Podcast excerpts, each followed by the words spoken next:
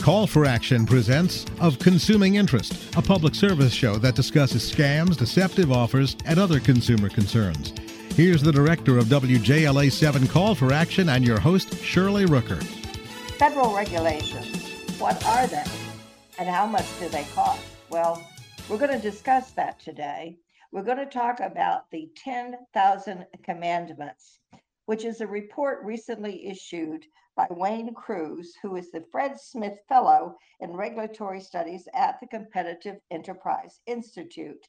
And he has done a comprehensive study, just released it, and it's going to look at the cost $1.94 trillion per year, which some say may be an underestimate. Wayne, welcome to Consuming Interest. Thank you so much for having me. I really appreciate it.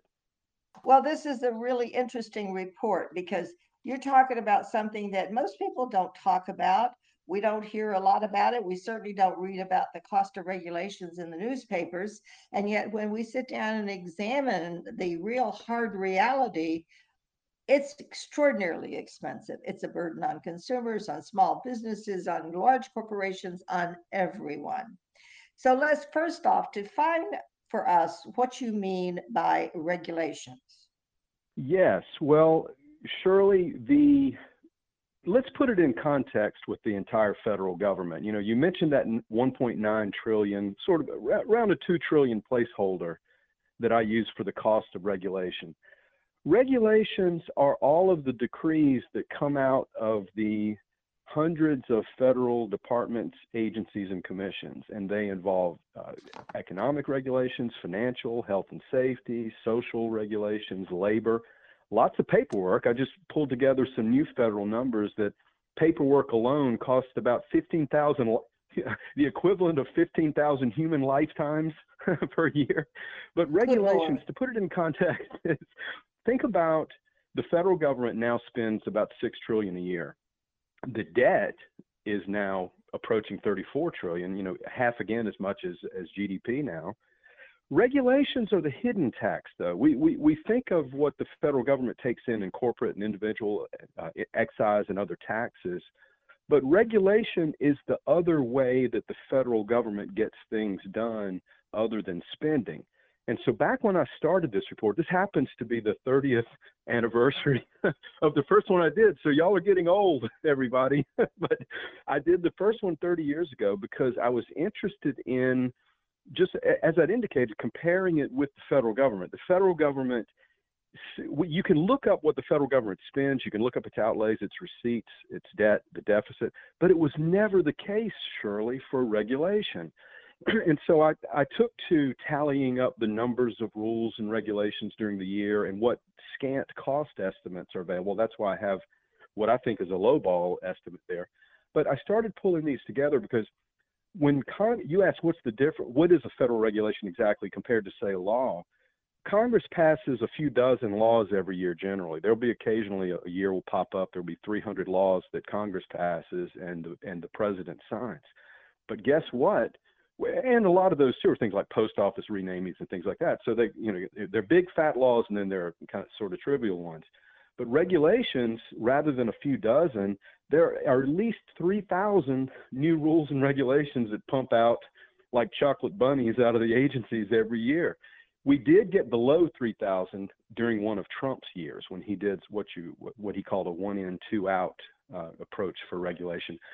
So my point in in the 10,000 commandments report is it's not the the Congress that's the primary lawmaker it's the agencies that are writing most law in the country with uh, notice and comment regulations and then sometimes even uh, just sort of off the books things so that's an that's an overview maybe a little windy but that's a little bit overview for you no that that's a put it puts it in perfect perspective for us because some people argue that these regulations actually are unconstitutional. Um, and that's that is a I think an ongoing debate, is it not? Yes, it is. Uh, Shirley, we're having a there's a long-standing dispute about where the lawmaking power lies. And according to Article 1 in the Constitution, all lawmaking power resides in the Congress of the United States.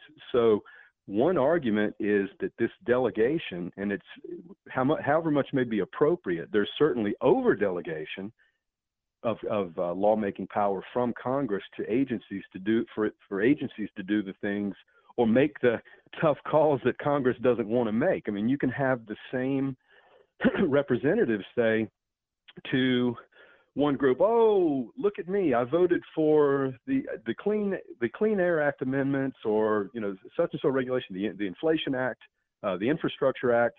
But then he can walk across the street to the Chamber of Commerce and say, "My gosh, these agencies writing these rules are out of control." When it was the very big law, the very law that the Congress passed that has delegated so much power to agencies to do those things. So, in a way, Congress, you see, Congress benefits from the regulatory state that it should be rolling back.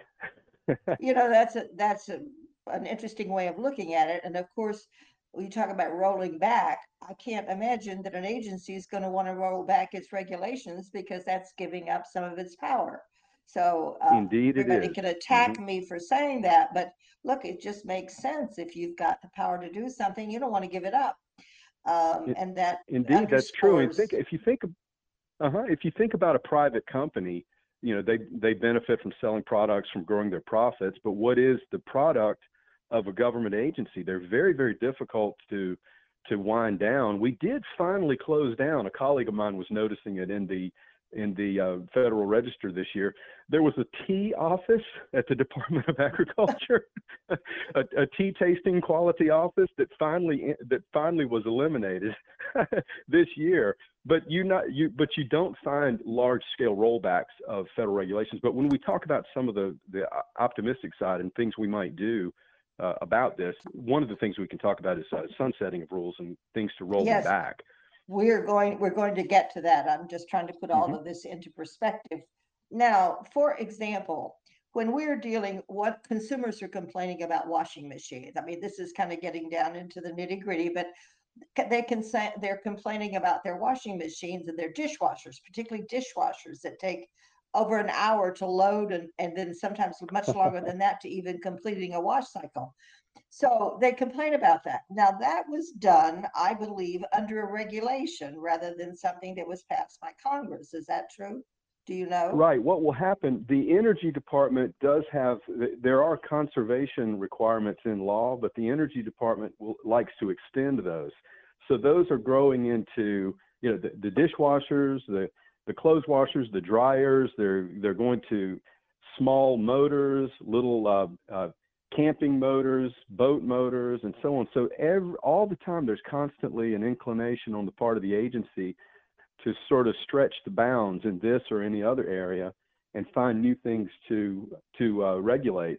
But the yeah. the but it, but it's interesting that you brought that example up because you know we are talking about in the lead up that a lot of times people can don't you, know can you about say the, can, can you save that thought? We need to take a break here. You're listening to a consuming interest right here in the Federal News Network. We're talking to Wayne Crews, who is the Fred Smith Fellow in Regulatory Studies at the Competitive Enterprise Institute. And we're talking about the cost of regulations. You don't see them, you don't see the cost, but it's there. It's affecting you, all of us, businesses and whatnot. So, Wayne, I'm sorry I had to interrupt you. Would you continue, please? Oh, that's okay. I was just indicating what what you had mentioned in the lead up is a lot of times folks may not know about the cost of regulations. My my reckoning is that when if it percolates down, you percolate that 1.9 or 2 trillion dollars uh, a year down to the household level, you're talking about over 14,000 a year to the household. But it all seems so abstract, right? But when you bring up an example like these infuriating dishwashers, when you yeah. have to reload, you have to rewash. Uh, your washing machine now needs to be front loading and, and leaking and moldy rather than the way they would normally work with the with loading on top. People notice it then, but generally the regulations are kind of obscure. They're going to be uh, labor regulations, environmental rules that companies comply with, and you want to you want to protect the environment. But when the overreach happens and you can't get access easily to the energy that people need and so forth, it does add to cost, but people don't see it directly. It's something that Right. affects productivity and the you know the the overall healthiness of the economy. But when it comes down to that dishwasher, boy, you see it. Oh, and we complained years ago, they've been improved, I think, but toilets. Um, and other, other things, and, and of course, whether or not we're going to have efficient air conditioners and refrigerators and things of that nature. You know, I understand all of this, much of it's done with good thoughts behind it, but sometimes I don't think mm-hmm. that there's an analysis. Now, isn't there a requirement that these agencies analyze the cost or that there's some agency analyzes what the cost is likely to be of a new regulation? Oh boy, I'm. You know what? I'm glad you brought that up because I hadn't thought about it before we before we got on the air. The the agencies based on longstanding executive orders, and a lot of the good stuff here was in, in terms of oversight and supervision and watchdogging. A lot of it was bipartisan. So the agencies, by longstanding executive orders from from Reagan and then Bill Clinton modified the executive order, but the Office of Management and Budget would require agencies under these orders to review rules and regulations to make sure that benefits exceed costs, at least for the major rules. now, when we say those costs are understated, one of the reasons is because of that term major. Agencies might be reluctant to admit that a rule is major. Nonetheless, once they make that designation, they're supposed to assure that benefits exceed costs. But guess what happened in recent years? That annual report from from the White House to Congress has been delayed. It's, it's it was three years late during the Trump administration. We just got a new report this year, just a few weeks ago, of the White House report to Congress on those benefits and costs that you're talking about. But it was catching up from fiscal year 2019, Shirley. So the Oh, federal the Lord. agencies weren't even weren't even owning up in recent years under Biden to the uh, the costs and benefits of the rules. Now, I certainly, one, I with- certainly couldn't run my household that way. no, no, none of us can. And so, you know, the way the way Fred, our founder Fred Smith would, would always say, the regulatory eh, the regulatory enterprise is the least disciplined part of the federal government. And if we see that overspending is a phenomenon in the budget itself that Congress oversees, imagine how out of control regulations can be. But the Oh, worst thing, a terrible thing that happened, I, I really, I really want to mention this to you. I'm so glad you brought it up. Is those cost benefit uh, analyses for major rules generally, and there there are differences in, in in the term, but generally a major rule is one that is is assumed or estimated to cost at least 100 million a year. Well, that's been the longstanding tradition, 100 million. That's been that way for over for over 30 years. But Biden changed that with an executive order this year called Modernizing Regulatory Review. Modernizing Regulatory Review, following up on an earlier memorandum he had. and so, guess what's happened now? The threshold for review has been increased from 100 million to 200 million. So, a lot of those tardy, those rules that we've been tardy getting an estimate of, are now the universe of rules that get reviewed is going to go is going to shrink even more. Oh, so boy, it might yeah. be that it might be that those you know the next phase of dryer rules or hair dryer rules are are going to slip through the cracks. So they can be costly, but if they don't meet a certain threshold anymore, the uh, OMB won't do that that extra scrutiny of it. In fact, Biden has And Mhm. Mhm. that's gonna make your job more difficult. yes, it is, and I I don't want this job. I want I want the federal government know, to start writing this this to go report. I want this I to go away. you. I want. I, I'm. I'm doing the. You know, I do the ten thousand commandments because I, I like to have those historical tables. But I think it's the federal government's job to uh, to take a picture of itself. And one of our proposals, when we talk about some of some of the good things, what we might do is is exactly that: a regulatory report card that will be an official uh, presentation from the federal government. You, you can you can bring in GAO, you can do OMB. It doesn't really matter to me. I just want it to the federal government to disclose and be transparent. Okay, now we're, we're gonna have a very, uh, I have about a minute here before we have to take Mhm. another break. Tell me, what can consumers do to help support the efforts to make more sunlight onto these rules?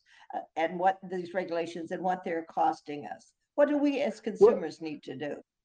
Right. Well, obviously, you know the you know the standard thing is we all you know need to report to our representatives and go to town halls and things like that. But one of the drivers of reform, you know, I had mentioned these these cost benefit analyses and so forth, but one of the drivers had been small business and state and local governments who were concerned about federal mandates and mm-hmm. they would come to Washington and they would be the genesis of reform. And that's the way it occurred last time um, when uh, when we had major regulatory reforms, which we might talk about if you have to take a break. Okay. Well, I'll tell you, it's really interesting that um, this keeps growing and growing, mm-hmm. and I think the the the size. I guess Obama's regulations regulations issued under the Obama administration were the all time high. Um, mm-hmm. We won't and there are others that that are just as bad in terms of the regulations and things that have been issued. Sure. So there's there's a lot there that that we need to cover, and we're going to talk about that. We're going to come back and talk about some of the steps that you've just uh, uh, mentioned briefly that we can take to mm-hmm. correct some of these problems and get rid of some of these things on the books, which are absolutely stupid. I mean, what else can I say? Uh, let's just let our listeners know that they've been tuned into of consuming interests right here on the Federal News Network. My guest today is Wayne Crews. He's the Fred Smith Fellow in Regulatory Studies at the Competitive Enterprise Institute. And we're talking about the cost of federal regulations. And you'd be surprised. You don't see it when you pay your tax bill, but you see it with everything else costs contrib- contribution to inflation and so on. So Wayne, let's get into some of the suggestions that you had made, mm-hmm. ideas that you put forth that we need to do in order to get control of and to roll back some of these regulations. And one of the things that struck me when I was reading the list were the sunset rules. It seems to mm-hmm. me like that should be almost obligatory for anything that we're writing up that that's going to have an impact on our country. Oh, sure. And the way I believe that we would need to start is recognizing that, you know, despite a lot of the political turmoil these days, that some of the key reforms of regulation have a bipartisan pedigree and mm-hmm. that there is the potential for the parties to get together on this. One of the indicators of that right now is on the, the sister issue to regulation, the federal budget, there's talk of a bipartisan debt reduction commission. Similarly, back, and, and this is all related to sunsetting and, and reduction commissions and so forth, but back when we had the military base closure commission, you know, that was one of the areas where, well, I've got something in my district I don't want to shut down. If I have to take a hit, somebody else has to take uh, be, be vulnerable to a to a, a rollback as well. The notion came up of, even back in the 90s of a debt reduction commission. It was Senator Connie Mack, and at that time I was working in the Senate with Senator Phil Gramm, and he proposed a regulatory reduction commission for that, that would be similar to the military base closure commission, where you every year there'd be a bipartisan commission. It would put together a slate of rules for Congress to do an up or down vote on to roll back. So that's one of the approaches, and we talk about that often. And you mentioned sunsetting. The the notion of sunsetting rules has been around a long time too.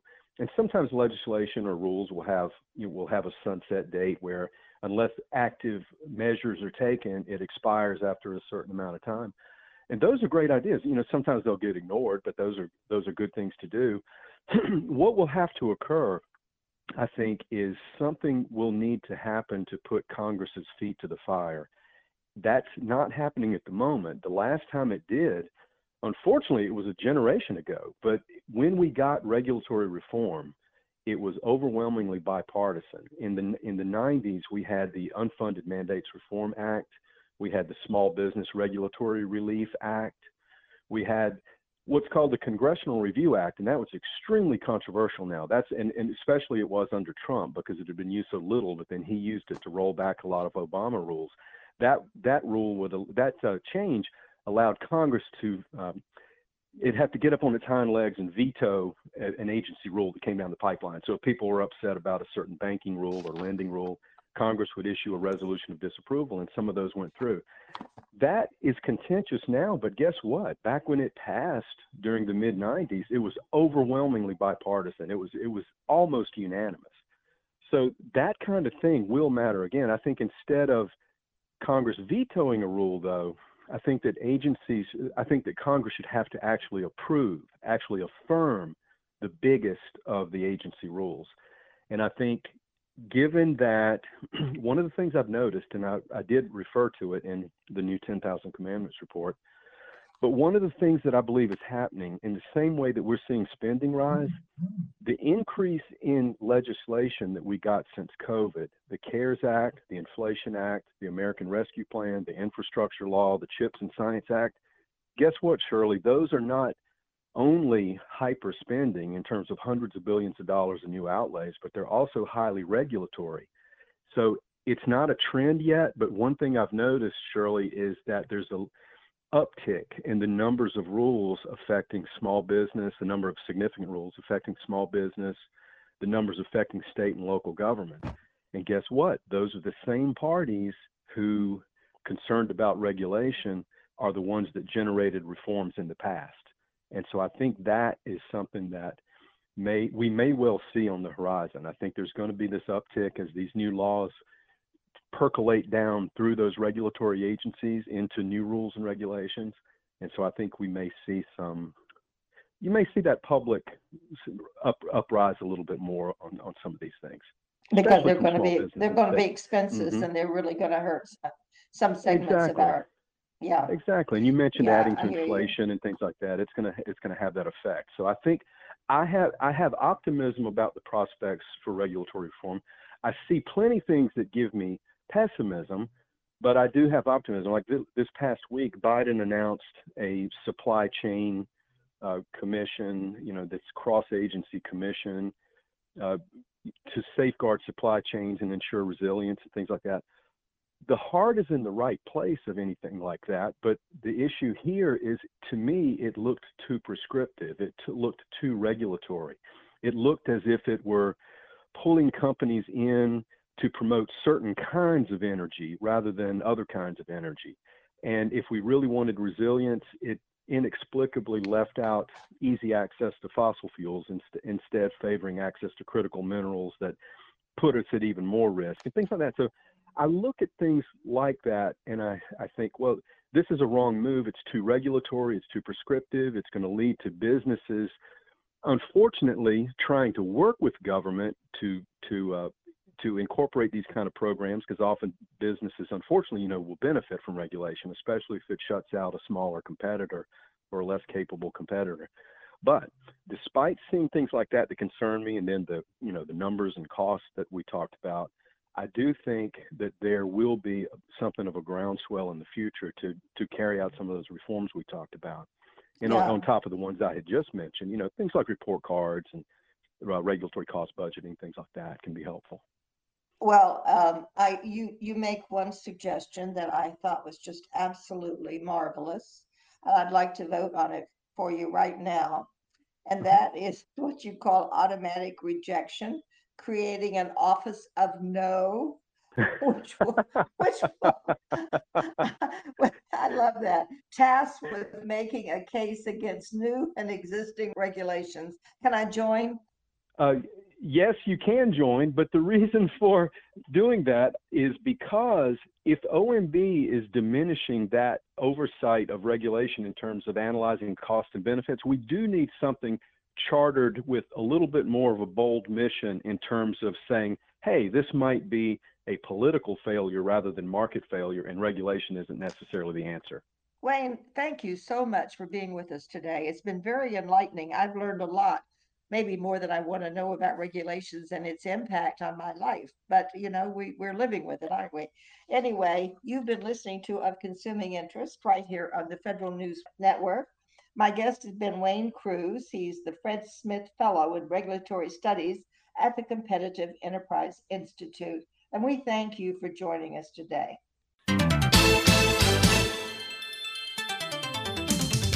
Of Consuming Interest is a public service program presented by WJLA 7 Call for Action, hosted by Shirley Rooker. Call for Action is an international nonprofit network of hotlines which offer free and confidential assistance. If you have a complaint, contact Call for Action at 301 652 HELP. That's 301 652 HELP.